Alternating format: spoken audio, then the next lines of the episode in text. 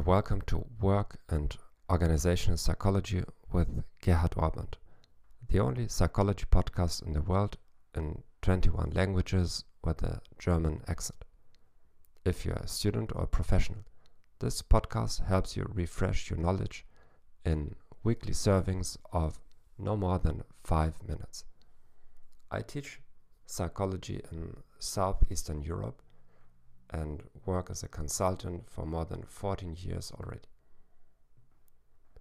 Today, we will talk about job redesign and about the job characteristics model by Greg Oldham and Richard Hackman. Their theory is part of a movement that tries to make the workplace meaningful and motivating. Before that, the trend was to standardize and simplify work. The side effects are that workers may feel underappreciated and unmotivated, which in turn is bad for productivity. According to their model, the following five essential job characteristics improve performance skill variety the degree to which a job requires various activities, requiring the worker to develop a variety of skills and talents. Task identity, the degree to which the job requires the job holders to identify and complete an entire piece of work with a visible outcome. Task significance, the degree to which the job affects other people's lives. The influence can be either in the immediate organization or in the external environment. Autonomy, the degree to which the job provides the employee with significant freedom, independence, and discretion to plan out the work and determine the procedures in the job.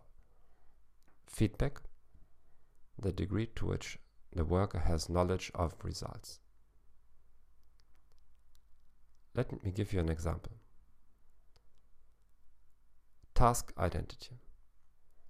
A family doctor in a small village typically takes care of a patient during the entire process of an illness. Therefore, he has a high degree of task identity. On the contrary, the doctor in an ambulance sees a patient only for a very short segment of time. This is a low degree of task identity.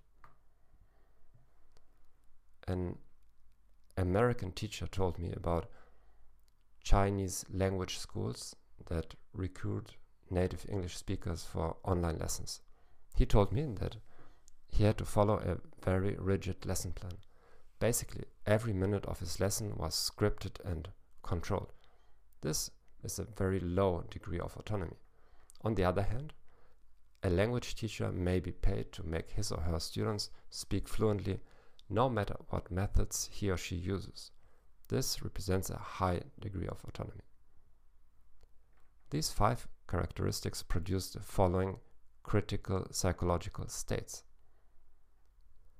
Employees feel that their work is meaningful, they feel responsible for the outcome of the work, and they know the results of their work activities the effect on performance may be moderated by the following variables. Growth need strength. Growth need strength is the strength of a person's need for personal accomplishment, learning and development.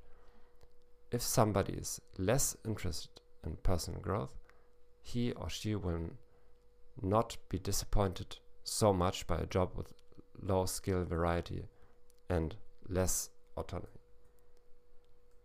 Knowledge and skill. The level of knowledge and skill a worker possesses can moderate the relationship between job characteristics, the three psychological states, and performance. A very skilled employee will feel unmotivated if he or she cannot use the skills on the job and context satisfaction. The context of the job also affects employees' experience. The authors suggest that when workers are satisfied with things like their managers pay co-workers and job security, they respond more positively to highly motivating jobs and less positively when they are not satisfied. Let me give you a little homework. How is your current job in regard of these five job characteristics? Compare your current job with previous jobs. Did you feel the impact of those five job characteristics? Thank you for listening to this podcast. Please subscribe to our channel and send me questions and comments. I wish you a nice day and goodbye.